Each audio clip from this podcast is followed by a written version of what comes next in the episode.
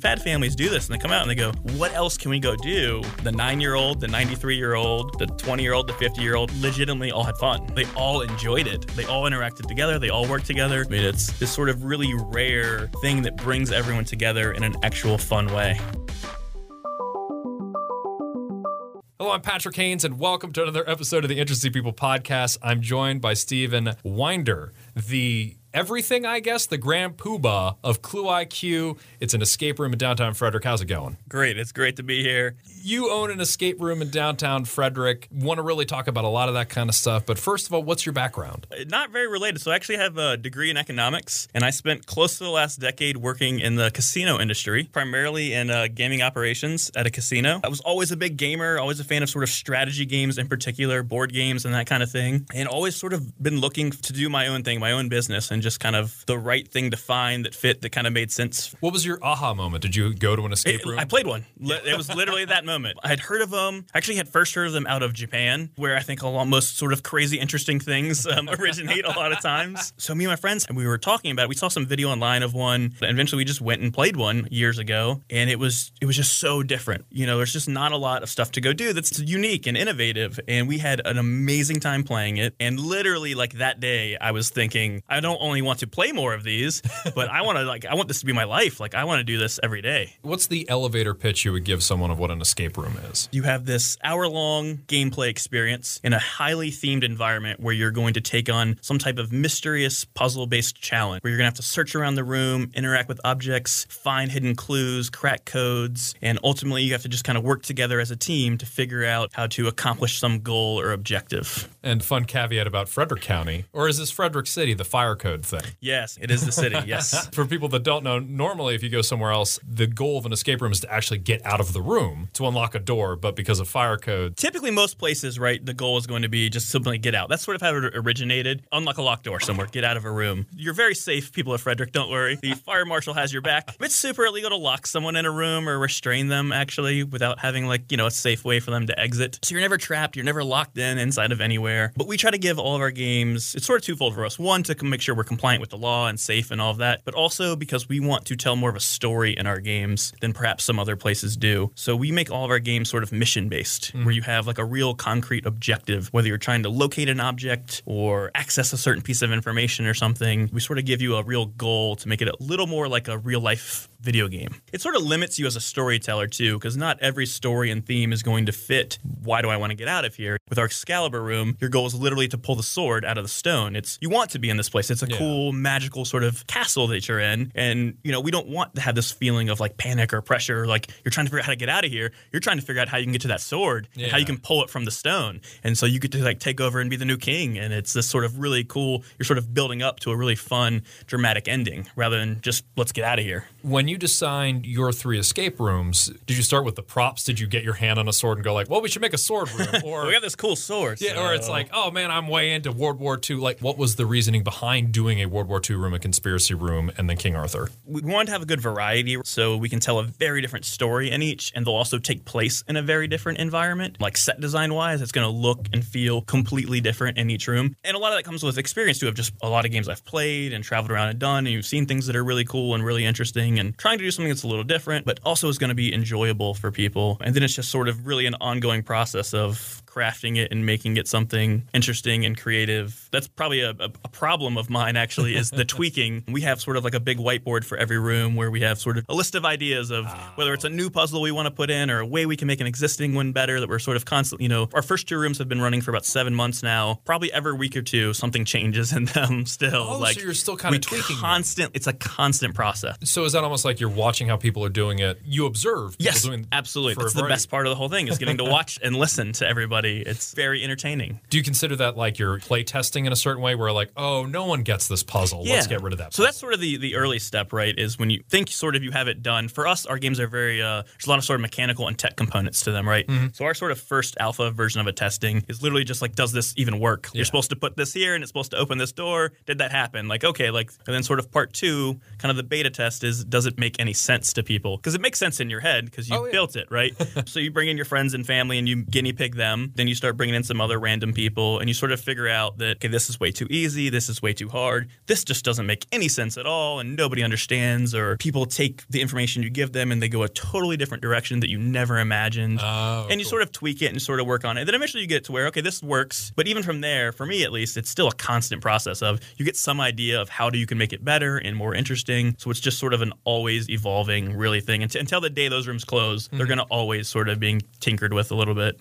That first puzzle moment, how hard is it to try and design that first thing like that? Most people model? come in our rooms, right, in the first five minutes, they're just sort of, they're literally just sort of looking around like, whoa, what do we do? It's sort of an overload of information because there's stuff everywhere. We put a lot into the set design and, and yeah. aesthetics of everything where there's really a lot going on. We try to make our games what we would call multilinear. There's not necessarily one set path you have to go down. You don't have to do A, which gives you B, which gives you C. There's sort of a few different branches of things that are happening, and you can do them in a little bit of the order you want. You have to sort of control the flow a little bit to make sure things make sense and come together at the right time. We try to always create a very easy first step in mm. all of the games where there's at least one thing that should be very simple because it helps people sort of feel like, okay, we've done something at least. Because what you don't want to have happen is they've been in there for ten minutes, fifteen minutes, and they've accomplished nothing. The first sort of emotion is frustration. So you don't want that. So we try to create some type of at least one very easy, sort of very simple thing where they can sort of get a reward very early on. They've sort of unlocked something or they figured out a code of some kind, and it kind of gets them going a little bit. How long do you think you're going to keep your current rooms in rotation? It is yet to be determined. We really just have to kind of wait and see. Eventually, one of the three rooms we have, it's just going to stop selling tickets as much. You know, mm. people aren't going to be going to that one as much, whether it's just people have played it a lot already or it just isn't generating as much buzz and interest anymore. And then it's going to kind of be time to redo it. We have plans to hopefully figure out how to get some more space, and we would like to get to at least five unique rooms operating at one time before we have to go back and actually tear one down and rebuild it for something. So we have a couple plans for new rooms, but we're still kind of working out the logistics of it all. And you guys are in downtown Frederick. How much do you like the location? I love being in downtown. It took a while to find a location. We sort of started planning this business in like July of two thousand sixteen, and we sort of eventually signed our lease in March of two thousand seventeen, but finding the right spot was super important to me. It's mostly a destination thing, you know. It's not really something people are just walking down the street and popping and go, but I love downtown. You know, we've my family's been in Frederick for a long time, and I really wanted to be sort of in the heart of the city there. Also, what was really important for us was finding somewhere where we could actually build things mm. and not be sort of restricted by the old office we're in. Our place had almost no walls in it, so we literally built our rooms from the floor to the ceiling. We put the walls exactly where we wanted them. Really? So we were able to put things inside the walls and run wiring where we wanted it, and we were able to do a lot of more interesting interesting sort of tech and construction things. There's a chain pull thing. Our building is actually an old dry goods warehouse from the late eighteen hundreds. So it's this old brick warehouse building, and it has some of the original features of the building. Oh, that was still there? Included. Yes. Oh. So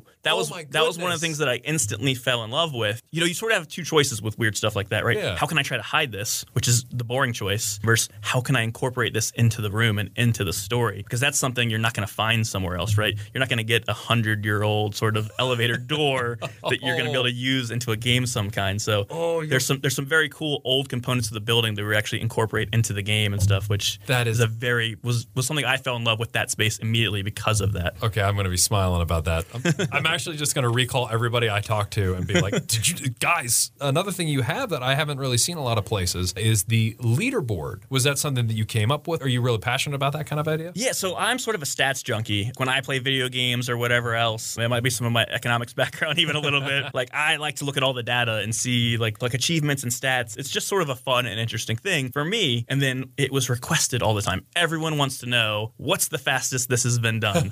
You know, we are competitive, I think. It's just sort of a human nature, right? People are very competitive. So everyone wants to know what's the fastest it's been done. Everyone wants to be the best. So while we try to make it more about, we tell people, you know, you should you can enjoy the experience, do it kind of however you see fit. It's your experience. Have everyone has fun differently. But it is fun to sort of give people a goal to shoot for. And when you do crack that leaderboard, especially, it's because it's hundreds of hundreds of different teams have played, thousands of people. So when you come out and you were the fourth fastest team that's ever done this, it's people really feel pretty great about that.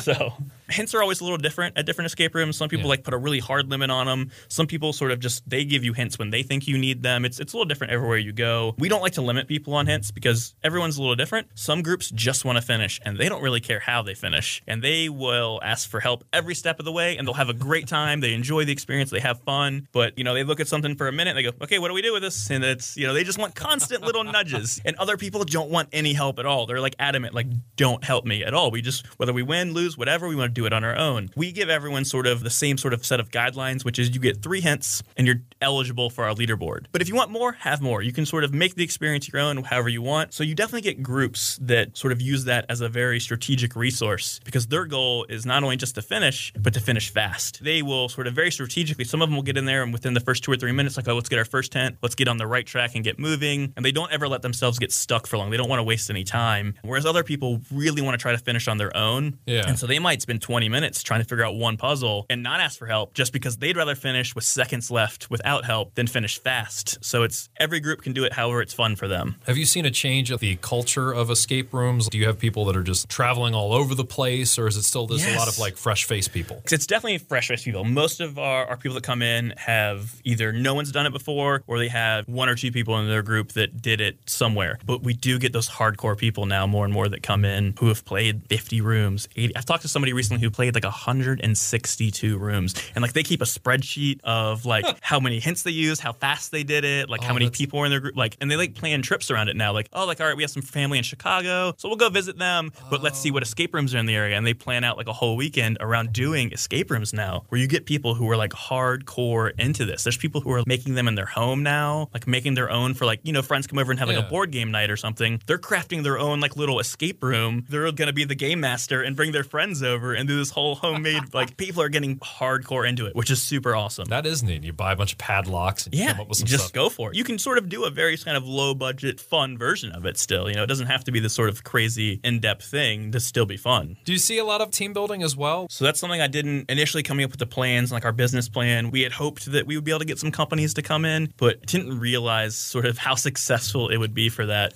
So as I've talked to more kind of, whether it's a small business owner or kind of like an H R rep for a company, what I hear over and over again is there's there's essentially nothing they can do for team building. And it's amazing how well it actually fits because it's it naturally requires communication and it requires teamwork and it requires creative thinking and problem solving. And someone typically will sort of step out as the leader and someone else is sort of quiet in the background. But a lot of times that's the person that sort of figures out the answers and it's sort of, is anyone going to listen to them yeah. when they speak up? Or do they sort of say the answer and then they just sort of get overridden and they just kind of let it go? It's really taken off for that. Really, the only limitation is sort of the size because we have companies that are like, we want to bring one hundred people in. It's amazing at how much it's starting to take over as like the go-to kind of team building activity, I think, for a lot of companies. One of my new things I think that it can really fit an amazing need for is like is interview process. So like job interviews are, I feel like you don't really learn much interviewing a person because people get very good at interviewing. It's sort of a skill, right? Yeah. So my sort of working theory is I'm still trying to find a company who's sort of brave enough to to let me do this, right? Is say you want to hire an intern or something, Patrick, right? Yeah. So you have a bunch of people apply and you go, all right, I got these four candidates that maybe are going to be good at this. So you bring them to me. I put them in an escape room. You sit down with me in the control room and you watch these four people try to play this game together. And you see who's creative, who's a problem solver, who panics and gets frustrated and gets angry and who remains calm. And you watch that interaction for an hour and you're going to learn so much more about them in that hour than you ever could talking to them in an official interview. That sounds like a reality show. We you, yeah, you could probably film it too. Yeah, probably could. Do you monitor the same room, like all three rooms at the same time, or is it one person monitoring each room? No, there be there's always would be one person monitoring each room. You really couldn't keep up good enough with what's going on to be able to properly help them when they need it and keep yeah. track of everything. So every room would always have its own kind of dedicated person. Yeah, so there's anywhere between like four and seven cameras in every room, and there's uh, three or four mics in every room because most of your information actually comes from the sound because it's sort of hearing their thought process out loud. As people think of things, they're all talking to each other back and forth and they're sort of working through a problem. That's really how you know where they're at because without sound, you might think they're working on something and yeah. maybe they are, but they could be so far wrong and yeah. you, you, would, you don't really know unless you can hear sort of their process. So it's really more of the audio, which is how you really learn. And I sort of learned that the hard way, which is, you know, the Maryland School for the Deaf is right behind us. Oh. And our games are all sort of ex- completely accessible. We've had a lot of deaf groups play. Blitzkrieg, for example, there's one puzzle we completely change when we have a deaf group. Yes. Yes. Okay. Yeah. So there's sort of a completely different version that we just just hot swap real quick. The first time we had a deaf group, it was very interesting because we learned that, you know, obviously they communicate differently. They're not speaking. They communicate with sign language. So we don't know what they're thinking or what they're working on. Oh, geez. We can only get our information from a visual standpoint. But it still works, and it's a very sort of fun thing to really watch people play. The video's probably more entertaining. I don't know. They're both entertaining. The crazy thoughts people have and try is... How frustrating were we as a group to... As I know I'm to blame for at least one yeah, of the things. So as smart as I sound, I could overthink something. So pretty... it's mostly entertaining when you watch, and it's it's frustrating at times. When it's frustrating is when people are so close to the right answer, and then they either just get completely derailed, or they talk themselves out of an idea, or you realize that Patrick can't count. Oh, no, no, Whatever. no. I, that's Brian who can't count. Or maybe count. It was Brian that can't count. I'm not I, I I'm literally not looked sure. at one and said, it's like, well, it has a picture of him on it. We, that can't be the answer. I'm, I'm not sure if it's one of them. My, my favorite part of the whole thing, though, was when you kind of realized, like, okay, let's let's try this one more time. You guys literally just switched spots. Yeah. And I don't remember who it was, but someone said, maybe someone that's not you two should do it, yeah. since you guys are the ones that screwed it's it like, up last time. It's like, we obviously can't communicate with maybe each other. Maybe someone else should, should plug in and just Tom, try get this. In there. Dough. That's the fun thing. I think one of my favorite escape room memories is the first time we took my mother to one, but she was someone who was like, I don't want to be scared. I don't want to be scared. Yeah. And she was so stoked about it, she asked to book one for Mother's Day. Awesome. Fun you get mom day. To love it. You know you're doing something right. You're doing right? something. So, absolutely. How far have you gone to go to an escape room for your own enjoyment of it? I actually went up to Philly. Really? I had actually talked to the owners a little bit and met them, and they had worked with some people that did some different design work and sort of made some more advanced props and stuff. So I wanted to kind of check out how all that came together and worked. But it's getting to the point where I have to drive pretty far now. I've got to go. The nice thing is they keep popping up everywhere. We try to plan them now where we'll go play like a room, we'll have dinner, we'll go play another one, and we'll do two, oh. maybe three in a trip to kind of make it more worthwhile a little bit. What's something you'd really like to do that you haven't had a chance to do or what you think would maybe be impossible? So space limitations is sort of the biggest thing, right? Because, you know, if you have unlimited space, you can do a lot of cooler things. My always sort of craziest sort of idea of something I would build if there were sort of no limitations around it, right, would be essentially you would sort of start in a uh, time machine, whether you have a spaceship that can travel through time or something, oh. right? And you essentially have to track down pieces of something that's sort of been scattered through time, you know, whether it's something like the Spear of Destiny kind of thing that could change the fate of the world, or you literally just have to sort of repair your ship or something. And so you sort of start in this big time machine section, and you sort of work on some kind of first basic puzzle where you put in, you figure out like a code for like a year, right? Yeah. You put this year in the console, and a door opens on like the side of the ship, and you step out of this door, and you're in the seventeen hundreds. You find part of this piece that you need, and you eventually come back into the ship with new information, and now you go into the future. Or maybe you go back to the oh, fourth cool. century. So you're going to sort of travel through different time zones, or not time zones, time, yeah, periods. time periods. And you might go to the future, you might go to the past, and you just completely different. Every little section that opens, you're not really going to know what it's going to be, what it's going to expect, and it'll just sort of be this really cool surprise every time. That sounds like a day-long that so you might need, like, yeah, it's a three-hour game. There's a three-hour. Yeah. Gotta, we joke about how it's not a horror thing. Have you actually seen someone run like a scary escape room? There are some that exist. One of my favorite games I've ever played is actually in Leesburg mm. at a place called Exit Plan, and they have a game called Serial, which is you're trapped by a serial killer. The game is actually not scary. So people, are, if you're scared of things, it's yeah. it's fun. You can check it out. It's not scary at all. The theme and the story is meant to be, but it's still not like a scary experience as you're playing it. It very quickly becomes just another kind of puzzle-based challenge, and it's a very awesome game. It's very fun. There's a place in L A called The Basement. Ooh. Now this... I haven't played it, but I have some friends that have. It is meant to be scary. It is like dirty, dark, super creepy. There's a live actor in the game who's chained up, who's like a, another hostage that was already there oh, before man. this killer captured you guys. And so there are places that really do it. We have plans to do one that is much more horror-based because, you know, the most popular question we get is, again, is this scary? And some of those people want to make sure it isn't because they're worried they're going to be terrified. But more often, they're disappointed when I tell them no because people love horror. Yeah. And the people that are into it are super into it. We get requests as the most requested theme and room we have is people want something that is going to terrify them. Really? Yes. Oh, that's so interesting. We sort of have a working theory in place to kind of both tie into local history of some of the local kind of Civil War history Ooh. and also take it in this very, very creepy horror direction.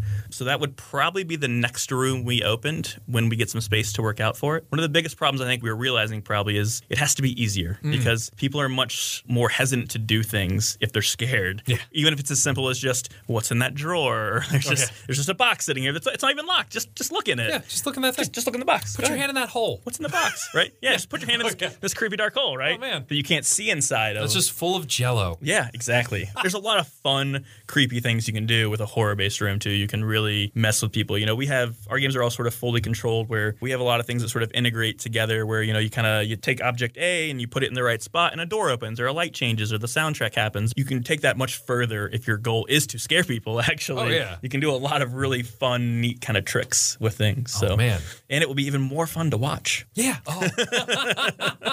Do you talk to a lot of other escape room owners? Yeah. There's Is there like a Facebook group underground community? There's a location we meet once a month. You have to know the knock. No, there's a Facebook You, you have to solve a Rubik's Cube. You have to cube solve this right cube and stick it in a slot in the door, and it opens, right? I'm going to have to kill you now. Oh, no. No, too much. There's a uh, there's a great Facebook community, actually. So there's there's actually an enthusiast group, which is just like any random person can join. It's just fans, and people will go in there, and they'll recommend rooms, or, hey, I'm going to be traveling to this area. What's a fun room to play? Then there's a group of people who actually own escape rooms, and it's sort of a really cool thing because it's a very cooperative thing, typically, because they're all different. They're all unique. Most people that play want to play again, just like your mom did, right? Yeah. They want to play again. So eventually, people are going to play all the rooms you have. I've had people play all three of ours in a weekend. Oh, geez. Like, it's people are crazy about it. The fact that there's more places is great because they pull off our games. You can say, oh, there's a great place right up the road here. There's a place over here. There's a place in this town down the road. And they're going to keep playing more games, and you're never going to be able to keep up with that demand. So there really is sort of a great community of people that kind of work together, and you share ideas, and, hey, I kind of got this problem. How do we kind of fix it? Or how do we build this cool thing we're trying to do? So it's really kind of nice that it's this cooperative thing instead of this ultra-competitive market. So you gave us a tour, actually, when we came by. Can people just swing by and just like, hey, take a look in each of the rooms if you're having trouble deciding? Absolutely. To, okay, cool. Yep. I like to show people. It, it's not going to give anything away, right? So you can yeah. open a door, someone can look in. It's not either going to, oh, I got four answers I'm going to memorize now. Ha, I know the secrets. We're a little unique in this regard because we will show people our rooms. We take the team pictures. Mm. We try to take them in the rooms afterwards. We get some people that get super into them and like we'll dress up like in Blitzkrieg. They'll be throwing grenades and stuff. And they get like super crazy into the pictures, which is always really fun. What we do that we think is different is we really push for immersion. So we want our games, you know, there's sometimes you go to escape room, you look at the website and it describes a story and you think that sounds really cool. And then you go play it and it kind of feels like you're in your dentist's office and it has some locks on stuff. And it's this story just sort of quickly disappears and you're like, uh, this no longer feels like an Egyptian tomb or the spaceship or whatever it was you described. This is not that. And it's often still a fun experience if you're yeah. into just the puzzle kind of thing. It's a cool thing, but we really want to tell more of a story. So we try to really build these fully immersive environments, every little detail. So the way we give hints, the way the timer works yeah. is different in every single room. We try to make it fit the story, fit the theme, fit the objective, the puzzles, the props. We try to make everything really appropriate in this fully immersive thing. And so because we do that, we, we like to show people. We want them to know what yeah. they're getting into. So we'll give people a tour, especially if they've never...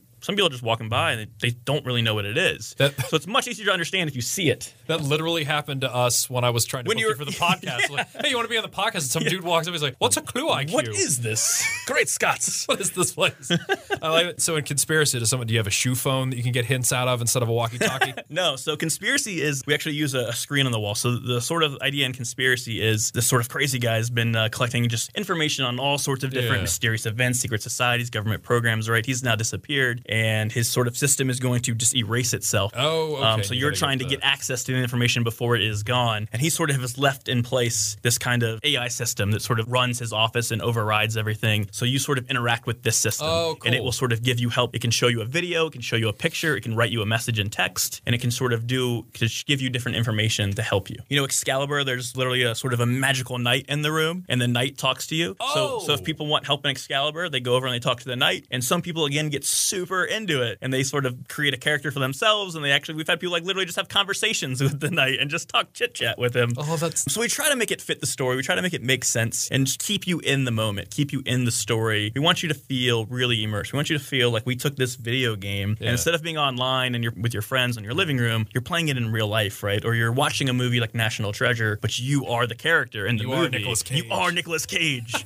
and uh, you are, you know, getting to unravel this mystery. It's, it's funny when you get players into it too. You get people to get in the room and they'll start like telling stories and like explaining some of the things oh, they you see. Hear this thing about we, the thing? Yeah, yeah. We, I mean, there's you know there's stuff about obviously like like NASA and C I A and like the M K Ultra program. A lot of people have heard of before, and you know there's little references to a lot of this stuff in the game, obviously, and people will start telling stories. And so people are like, dude, we don't have time for this. Yeah. Like, tell us about it later. Like, but that's one of the cool things too is everybody can sort of it can mean something a little different to anybody. You know, yeah. Some people like Blitzkrieg because it's just they're kind of a history buff, or they're it can be more of an Indiana Jones kind of adventure. Yeah. Some people it's more. We had some kids that came in and they had done sort of a mini kind of escape room game in school that was very sort of an educational approach. Oh, that's and awesome. They were like, oh, so this is like what we did in school, but with Call of Duty. So like, you know, to twelve-year-old boys, it was awesome. Oh, you know, that's for, awesome. And it can mean something different to everybody, which how, is fun. When people bring in family, how young do you do you just discourage like, hey, if they're under ten, maybe not? Or so if it's part of like a mixed family group, it really doesn't matter because they're gonna. We had a group do uh, Excalibur this weekend. They had a three-year-old and a five-year-old, and they had a great time. Obviously, they did not help. Actually, the five-year-old found something that they couldn't find for a long time, and he was playing with it. And uh, he actually at one point was like, "Hey, I found something! I found!" And they were like, "Oh, that's great! Hang on to it," because they're sort of panicked at this point. They're running out of time, and he actually has what they need, and they didn't realize it. That's amazing. He uh, he was wearing a, a Batman T-shirt. There was a point where they like, like they were trying to ask the knight, trying to get help, and so like the knight, in order to help them, was like, you know, Batman has the information you seek. Like they were like they, they were like, they were, wait a minute, what is he? What did he find? What did he find? They ran over to the little kid. And he's like, I told you, I found something. And they're like, yeah, good job, good job. Oh, that's but you know, so kids have a good time just sort of playing in the room because it's whether you're in Blitzkrieg, they can put on a helmet or play with grenades or whatever. There's there's sort of stuff they can touch, they can interact with everything. They're not really going to break or hurt anything. Yeah. But we, we do tell you know we get people that call and like, oh, they want to have like a birthday party for seven year olds, and we tell them like, nah, probably not the right thing because yeah. they're just not going to get it. It's going to be a little too hard. Kind of twelve is usually sort of the cutoff we recommend for ability to solve the game and really understand all the puzzles. We've had younger kids do remarkably well sometimes, but it's just it's really hard with kids because obviously they're all going to be so different developmentally wise and everything. Yeah. But as a mixed family group, it's great. It's fine. It's a lot of times that eight or nine year old has great ideas, and it's just a question of is anyone going to listen to them? That could be another. That's a good family building, team building kind sure. of. Sure. Oh, this is the most fun groups to watch. It's when you have like four generations oh. of a family all together. You know, you have like a couple adult siblings, and one of them has a kid, and they have their mom and dad, and crazy Uncle Bob, and maybe grandma's there. We had a ninety-three year old play Blitzkrieg. Oh, actually, is our oldest player. That's awesome. Yep, and he was, you know, he's telling stories about like his time in the military, why he's in there, and different things. Yes, but it was, you know, it was great because they come out of this, and we've had families do this, and they come out and they go, you know, it was amazing because what else can we go do? Where the the nine year old, the ninety-three year old, the twenty year old, the fifty year old, legitimately all had fun. They all enjoyed it. They all interacted together. They all worked together, and it was actually fun for all of them. And it's this sort of really rare thing that brings everyone together in an actual fun way. So I like to end all my interviews with this exact same question. What are you looking forward to most? What are you looking forward to in twenty eighteen? What I'm looking forward to most is getting some more space and building new rooms, because that's the most fun part, right? Is sort of getting a room together, testing it out, coming up with new ideas, cool puzzles, and bringing something new out is always the most fun part. We just opened Excalibur in September, so we sort of opened too early and then opened that one a little later, and it's just, it's always fun working on that new project. My biggest sort of thing I'm always looking forward to is the next idea, because there's too many ideas, and it's getting to actually put one of those into reality and building something for real is what we're most excited about. And we, we've got a couple other little things that are in sort of the group entertainment world that aren't exactly a escape room related that we're working on and trying to figure out uh, some space and how to do it. So hopefully we'll have some cool new surprises for people in twenty eighteen. If people want to find out more about Clue I Q, where do they go? Everywhere.